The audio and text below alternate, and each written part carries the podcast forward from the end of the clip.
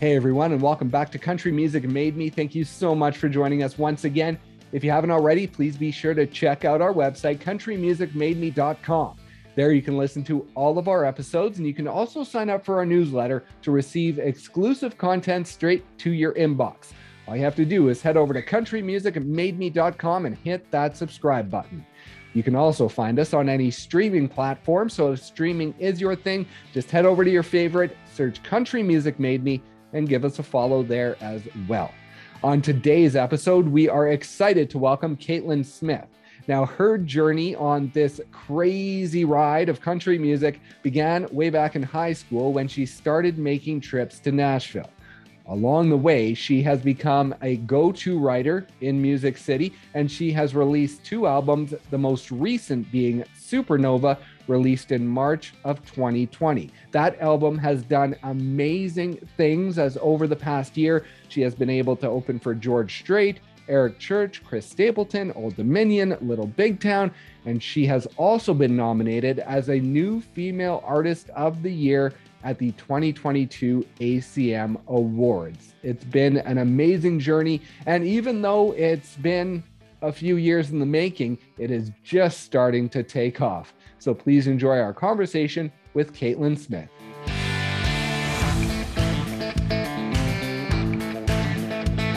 Congratulations on the ACM for New Female Artist of the Year. Thank you. So excited. and it's crazy though, because these firsts are happening for you, but it's been like, what, between 15 and 20 years since your first trips to. Nashville? yeah, exactly. Since I was just yay big.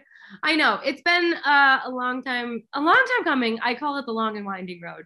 Um, but man, I'm just, I'm grateful for every step along the way. And I just, I'm such a believer in like everything kind of happens for a reason in its own timing. And so, um, yeah, I'm just grateful. I'm just happy to be here. and is that a big message for others who are looking to possibly get into this industry is that it is a long and winding road there are very few people who hit this mark and they got there yesterday most people even though it looks like they got there yesterday they have a long backstory behind them Totally. I mean, it. I remember when I first moved to town, people call it a ten-year town, um, and I remember just hearing stories. You know, Jason Aldean was in town for ten years, and he was just about to move back home, and and then he finally got a record deal offer. Same thing with Dixie Chicks. Like, like every like big success story has the same like 10 15 20 you know that you don't see behind it which is pretty nuts um so yeah i would tell anybody moving like buckle up baby and have a good time and it has been an incredible journey for you. And i love that because on country music made me. I love to talk about the journey before we get to the new music and all the excitement that has happened over the past year and a half or two years. And so i want to go back to the beginning. And one of the earliest pictures i saw of you was sitting on i think the living room floor with your dad plucking away on the guitar. And you looked to be about seven or so. And so talk about those moments and your dad and what he meant for your musical influence back when you were young. totally.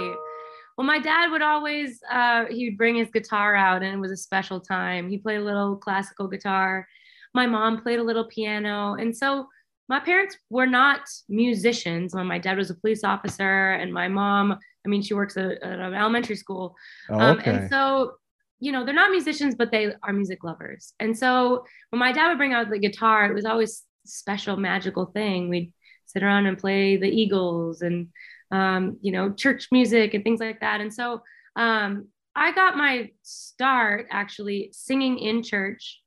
Uh, and it's, Okay. just, it's such a wonderful, forgiving place to just try things. That's what I've heard. Yes, I've heard other people mention that as well. which is wonder it's just wonderful and um you know but i i grew up on country music as well. And you know my dad listened to kind of everything classic rock. And um my mom just loved like Carole King and all the songwriters. And so there was a lot of music always on and around.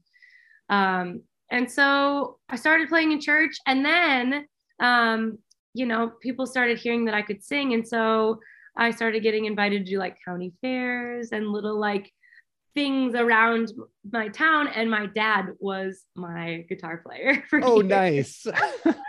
That's awesome.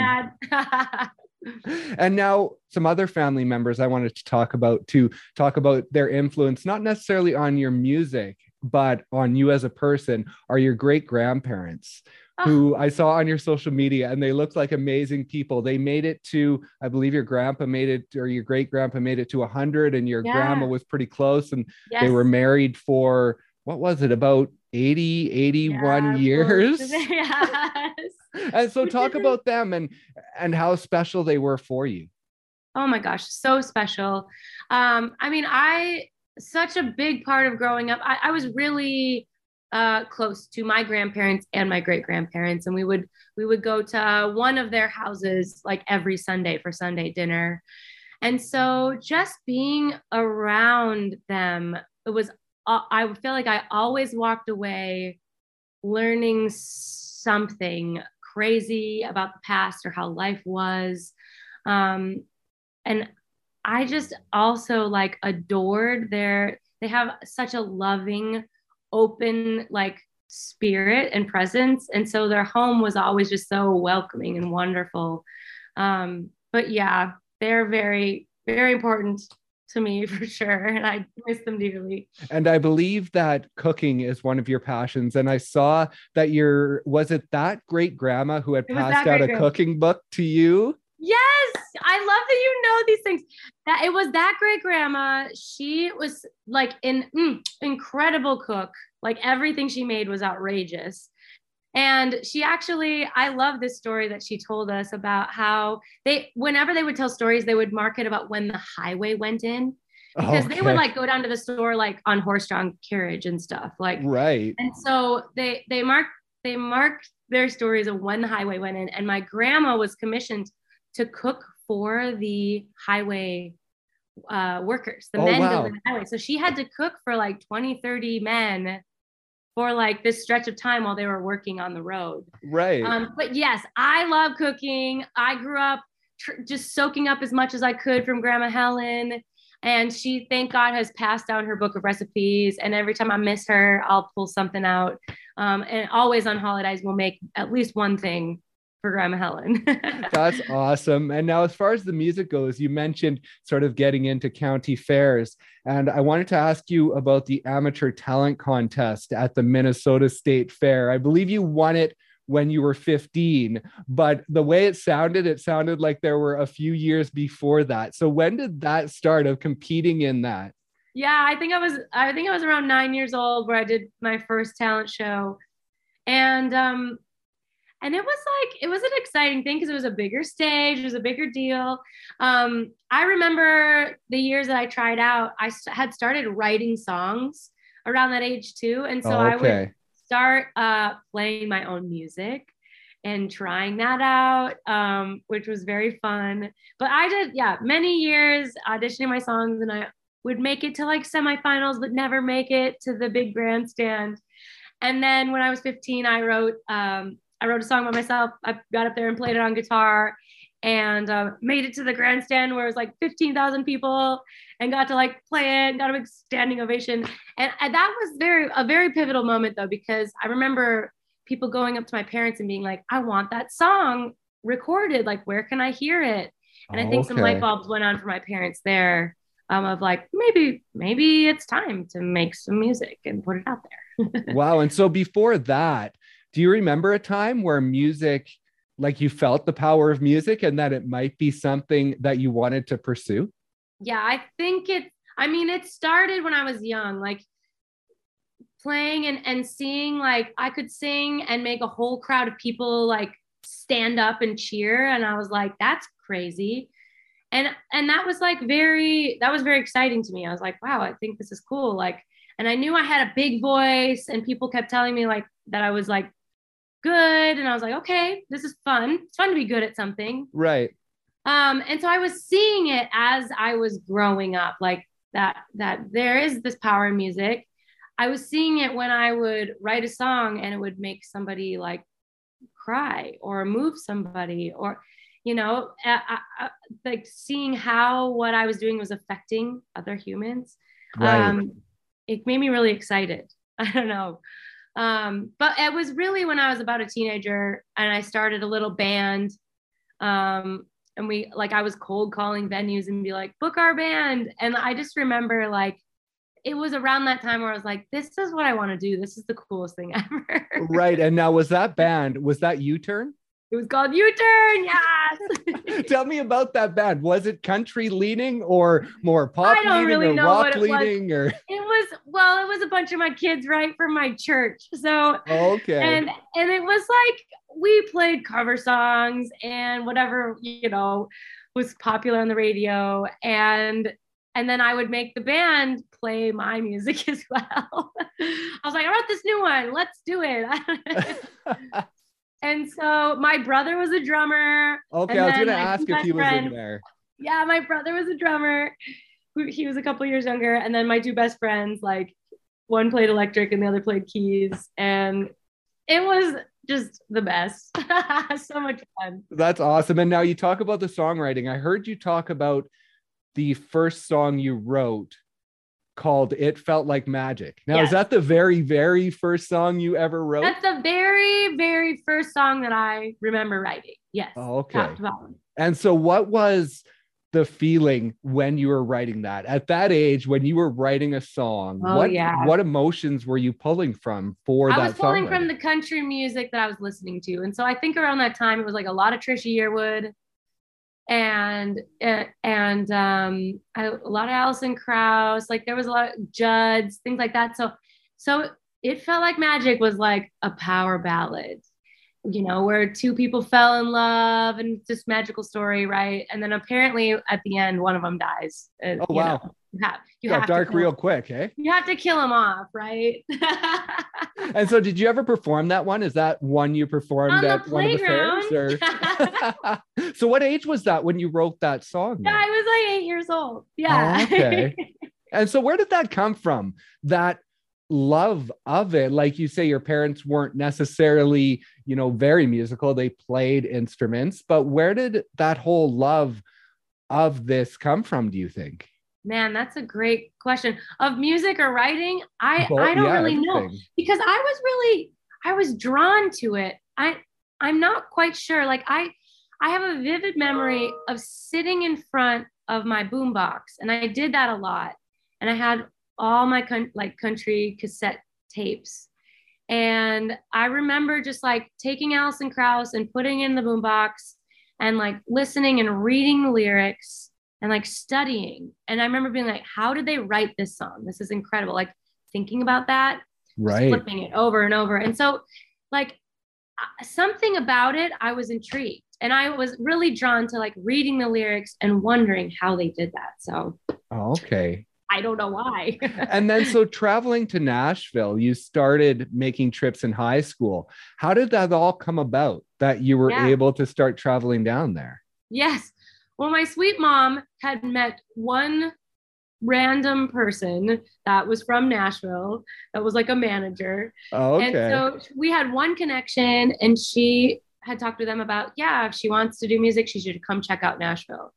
So my mom and I got in a minivan and drove all the way down like 800 miles to Nashville. And this person like connected us with a few people and set up a few meetings. And I remember on that trip, like I didn't know what I expected. I was like, this is cool. Like we'll we'll see Nashville. Right. But what I didn't realize, what I was gonna find was that it wasn't just music city, like that there was that it was songwriter city and that there was a job out there where you could make up songs and get paid money like i learned all that and i was like that is great that's crazy you can get a publishing deal and just write songs and so you know i was very very intrigued and enthralled with nashville from the moment that i stepped foot in this town and knew that i needed to be here so even though you had loved songwriting for a period before that yeah. you never necessarily saw that part I didn't see it. I don't know why. Like I don't know why I didn't realize these people had publishing deals and they were actually doing like that didn't connect until later on in high school for sure. Oh, okay. And so there was a moment where you talked to your parents, I believe, about taking your college fund and rather than going to college, going and making an album. Now, if that's true, if I got that right, talk about that moment and just the feeling within you at that point and sort of what you expected the future to be at that age. Yeah, wow. Um that is true. That is what happened except that my parents were the ones that brought it up because of the, Okay. the the state fair talent contest thing happened. People were asking for the music.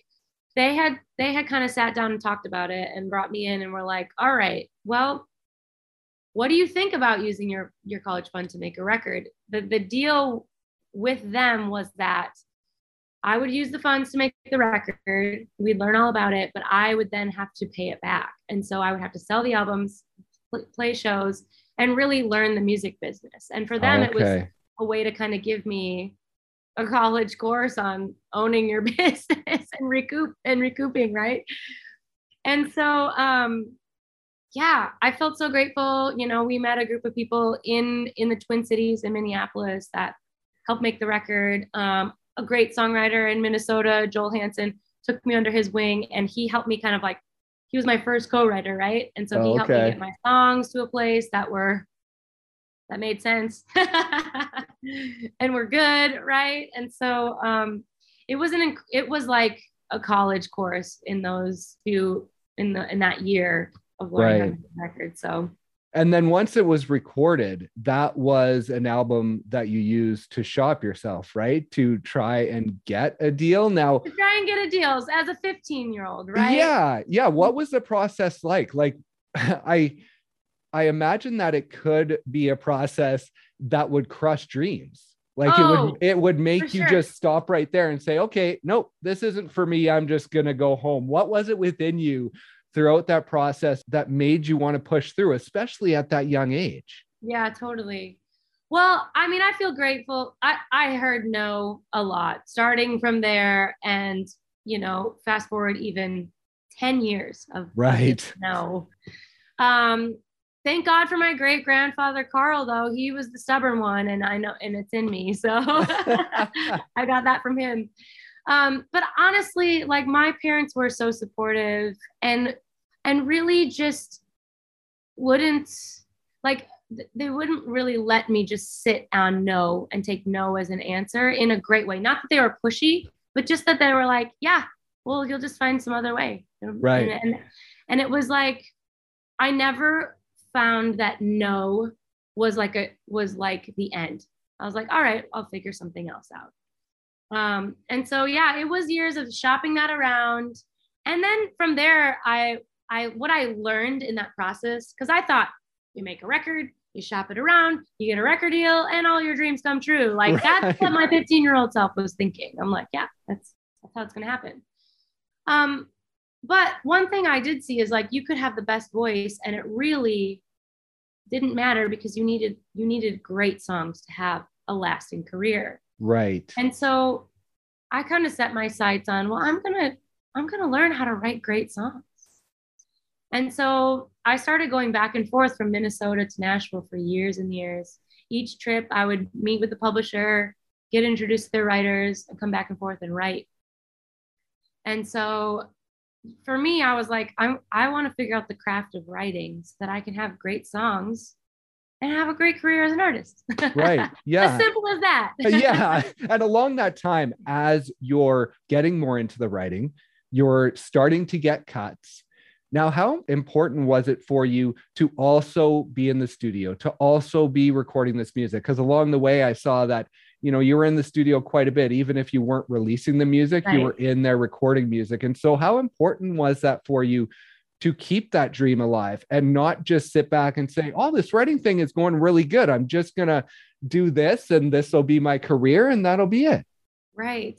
I mean, it was it was important to kind of keep that alive. And I, you know, even before I moved to Nashville, I made three independent records and, you know, tr- tried to tour them and get out there and build my fan base within the Midwest. Right. Um, when I moved to Nashville and signed my publishing deal, I said to myself, well, I'm going to take a little bit of a break from the stage and just really focus on writing. Um, the cuts started happening, and I was like, this is cool. This is cool. as the first few years kind of moved by, um, I really started missing it. Like right. I was going into the studio and recording demo sessions, and that was like feeding at least that part of it. That was fun. But I was missing the piece where you get on a stage and you share your song with an audience and there's that connection and um, and so it just and it also as the years went on it got harder and harder to give some of these songs up right so this is good and I, I i could feel inside i was like i really i want to make a record like i want to do this but i just didn't know about timing and so there was definitely a struggle for a couple years um, of what I was doing. right. And so in July of 2016, you released the first five songs from your album Starfire. Now, was that really a point, like the first point of making the push to become an artist? That was not that was not the first point. No. There's actually, if you back up a little bit, I um I went in a handful of years before that and made a full length record. Um, my my old publisher and dear friend Brett James produced the record, and we took that full like 11 song album and we pitched it all around Nashville. Oh, okay. And to every label and got no. Right.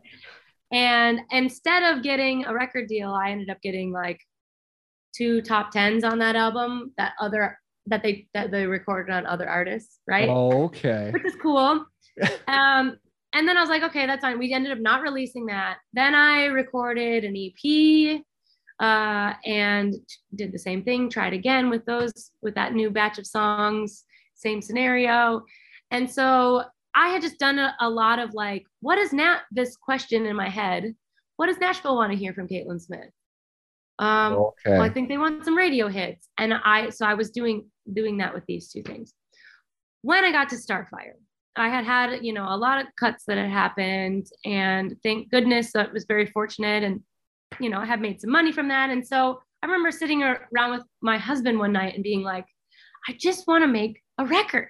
I just want to make a whole album and just put it out there and just make it for myself. Right.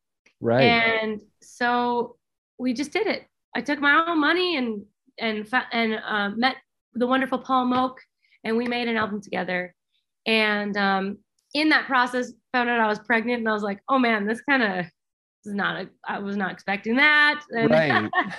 this complicates things. I just I remember like I had kind of envisioned all these big dreams happening, and I remember in that process, I was like, "This." This really just might not happen at all, or it might not happen how I think it all. And I, I felt like I let a lot of that go in the process. And I was like, I'm just gonna make a record that I like. So that's what brought me to Starfire. okay. And you mentioned your husband. Let's talk about him a bit. He's a songwriter as well. Yep. You have been with him basically on most of this journey that you've yep. been on. And so, how important has he been to this journey and to the He's point where you are today? Literally the most important piece of the whole deal. He is my number one cheerleader. And uh, honestly, I can't tell you how many conversations we've had of where I've been like, I don't know, we could just move home. I don't know why I'm doing this. And he'll be like, I know why you're doing this because that's what you're made to do. Like, and he's just so supportive and so incredible. Like, and, you know, I just, I don't know if I ever even would have like went and made my own record and made Starfire if it wasn't for his support and encouragement. So, so grateful. He also plays in my band. Right. yeah. We write a lot together. I mean, he's my muse and my best friend. And sure. so, how is that working now with two kids and your husband playing in the band? So, obviously, when you go on tour, your husband's there as well. So, is it just? We got uh, nanny. oh, okay. we learned very, very quickly.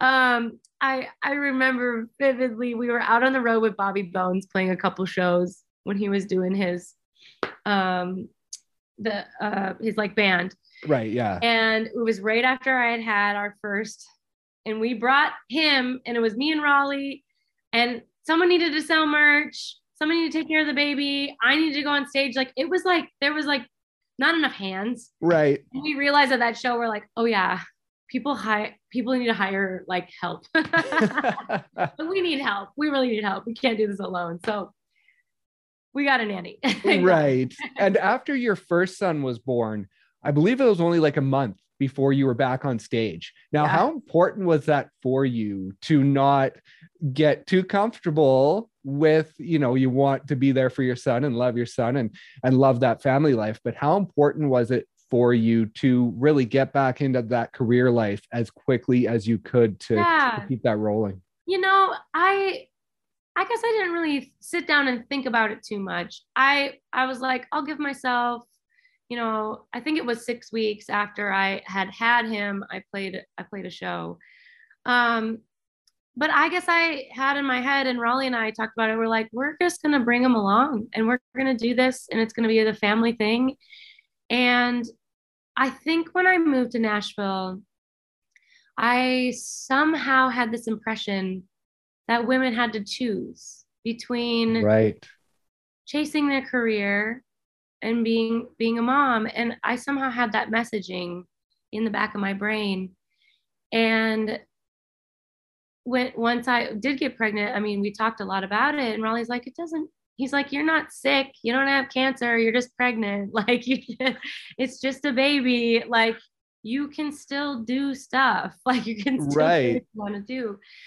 And so it, it was important to me because i you know i want to show my sons uh, how to chase their dreams. Like i think that's an important to be an example. And and to go after it and um and bring them along for the journey and the ride. And so yeah it was important to me but i mean but balance is a it's a real thing right? Balance is a real thing that as a as a mother who's touring and writing and producing a record and like doing all the things like it is a daily weekly monthly like struggle of like how do we make all of this fit?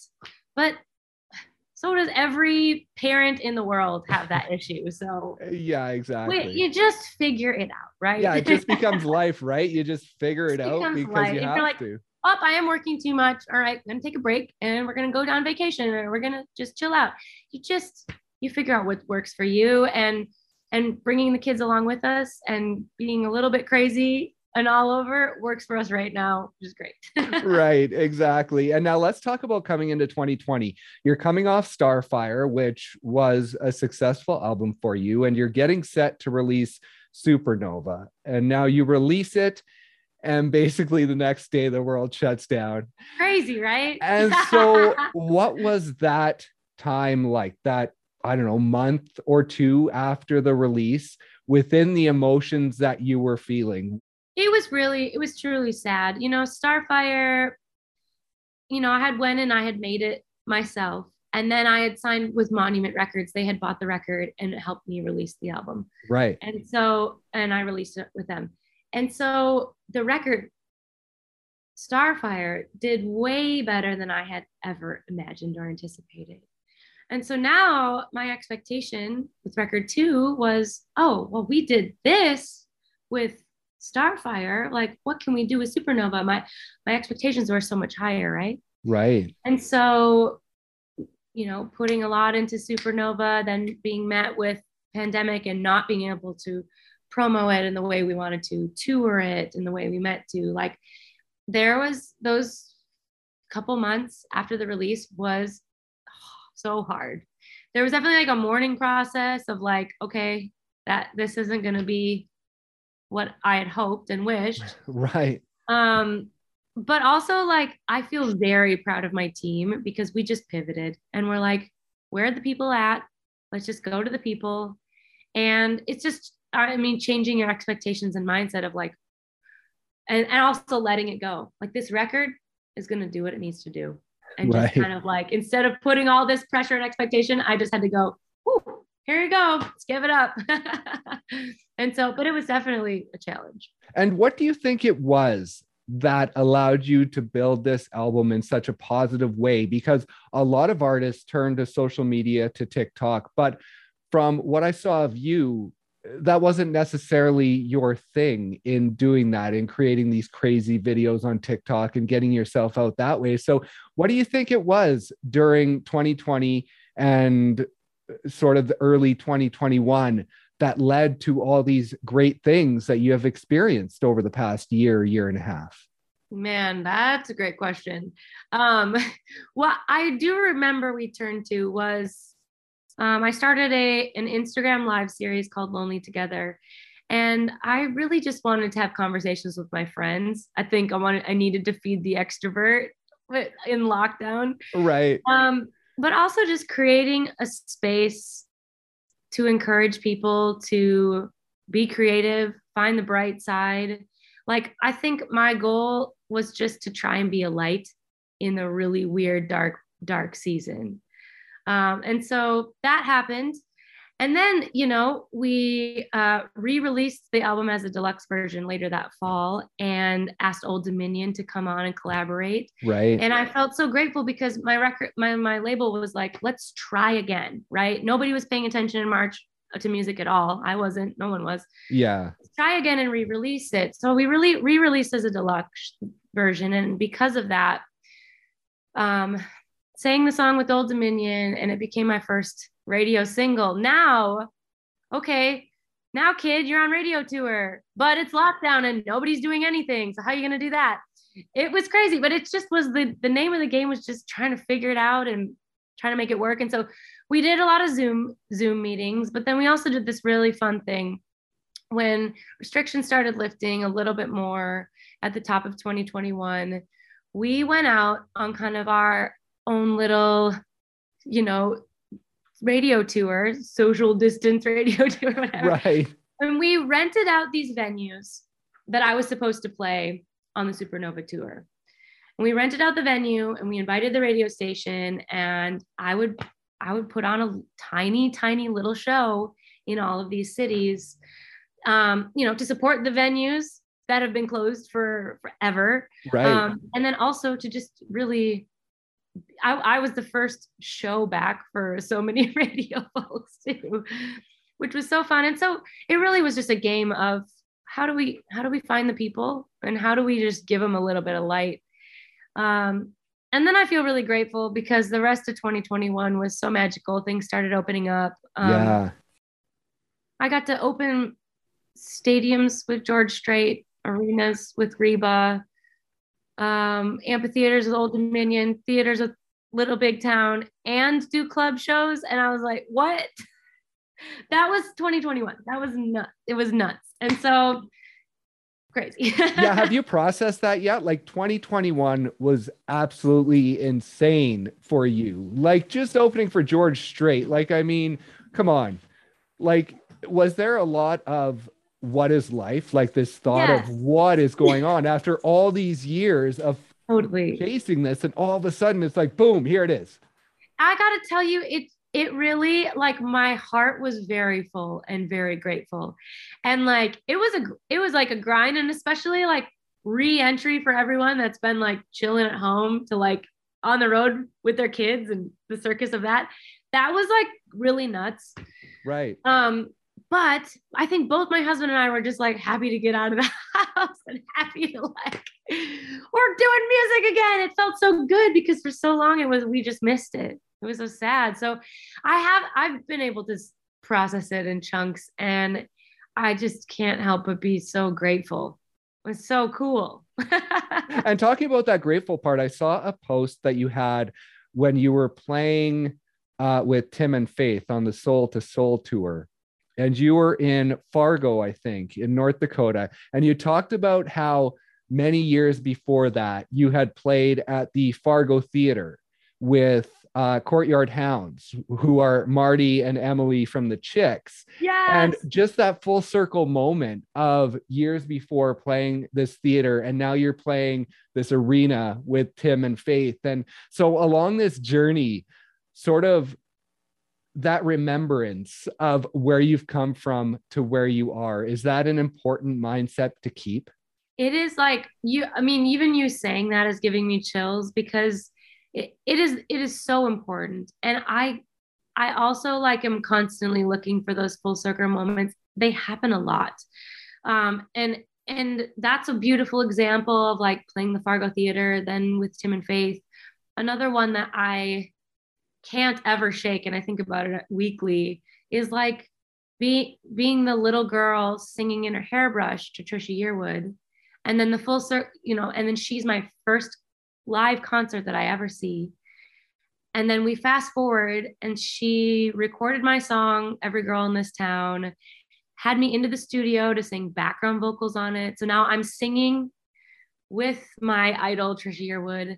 And like, that's like, in, that's an insane full circle moment. And like, you know, I, th- that's why, you know, I feel not bothered and so grateful for the 10, 15, however many years it's taken to get to this place because I, I look back on the journey and I'm like, dang it, that is so look at look at that and look how it connects here. Like it's just way too freaking cool. that is so awesome. I know I have to let you go. There's so much to talk about, but I just want to talk about the new music. You are awesome. self producing your new music. You have the single High out right now. And so, talk about this process and why you wanted to jump in and basically just self produce the new material. Yes.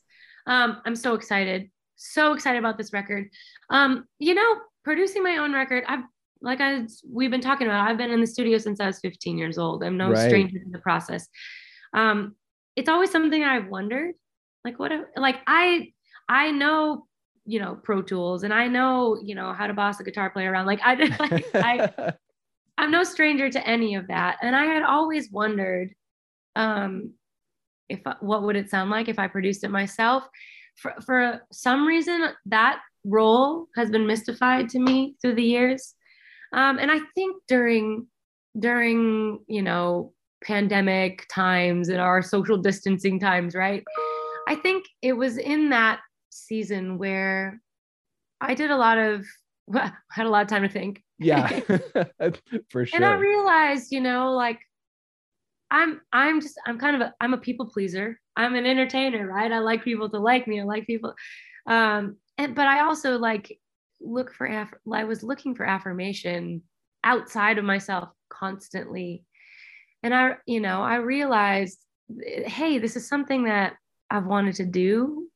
Um, why do I constantly need to look for affirmation from everyone else? What what would I what would my music sound like if I just believed in myself and gave that affirmation to myself and just tried it? Um, it was something I couldn't shake. I was like, I don't know. I, I want to do it. I said it out loud, and my husband's like, why not? And I was like, I don't know if I can. And then the next record I pull up is like Sheryl Crow, and I was like listening, and I was like, who produced this? It sounds amazing. And then I was like, oh, produced by Sheryl Crow herself. she so she only did it once. But I was like, that's so interesting. So it kept coming up. and um, you know, there was also something about this batch of songs where I heard them so vividly. When I wrote High, I heard how High sounded fully produced. And I was like, what's going on? and so I decided to just step into it and try. Because if you don't, like, I'm never going to know if I can do it or not if I don't just try it. And my team yeah. was so supportive with the idea. So I did it. I tried it and it was terrifying. And I realized through the process, like I grew so much. Um, but um, really, the goal was to just sharpen my ear and sharpen my decision making process. Do I like that guitar tone? Do I like that snare drum? Do I think that the bass is too busy? Like uh, it's very like detailed things, right? Right. Yeah. Um, because I knew it would help me in my live show. I knew it would help me with making records in the future. And so, all that to say, I decided to do it through the process, it's been amazing. And I feel so proud to produce my own record. It's, it's exciting. yeah, that's amazing. And I saw a post from back in 2011. You were in the studio and you said that comping vocals was your least favorite part of the job. Oh, is that, that still? Is that is true. Um, and I have decided it, it is my least favorite. I love that you found that because that's the truth. It was my least favorite. And and in this record, I made myself love it. Okay. And, and so my other albums, I didn't comp my vocals. I was like, I don't want to be a pro- part of the process. But with this, I was like, nope, I'm gonna know exactly if that line is believable or not and if it's not, I need to go back in and sing it. And so I made myself learn to love it. and now I can't imagine not doing it. right. That's awesome. And are you finished the process? Do you have a timeline? I'm this close. So we have finished the first half of the record. Uh, it comes out on April 8th. It will be called High. Um, I'm this close to finishing the back half, which will release later this year and complete the album called High and Low. oh, nice. Beautiful. yeah. So we're really, really, really close.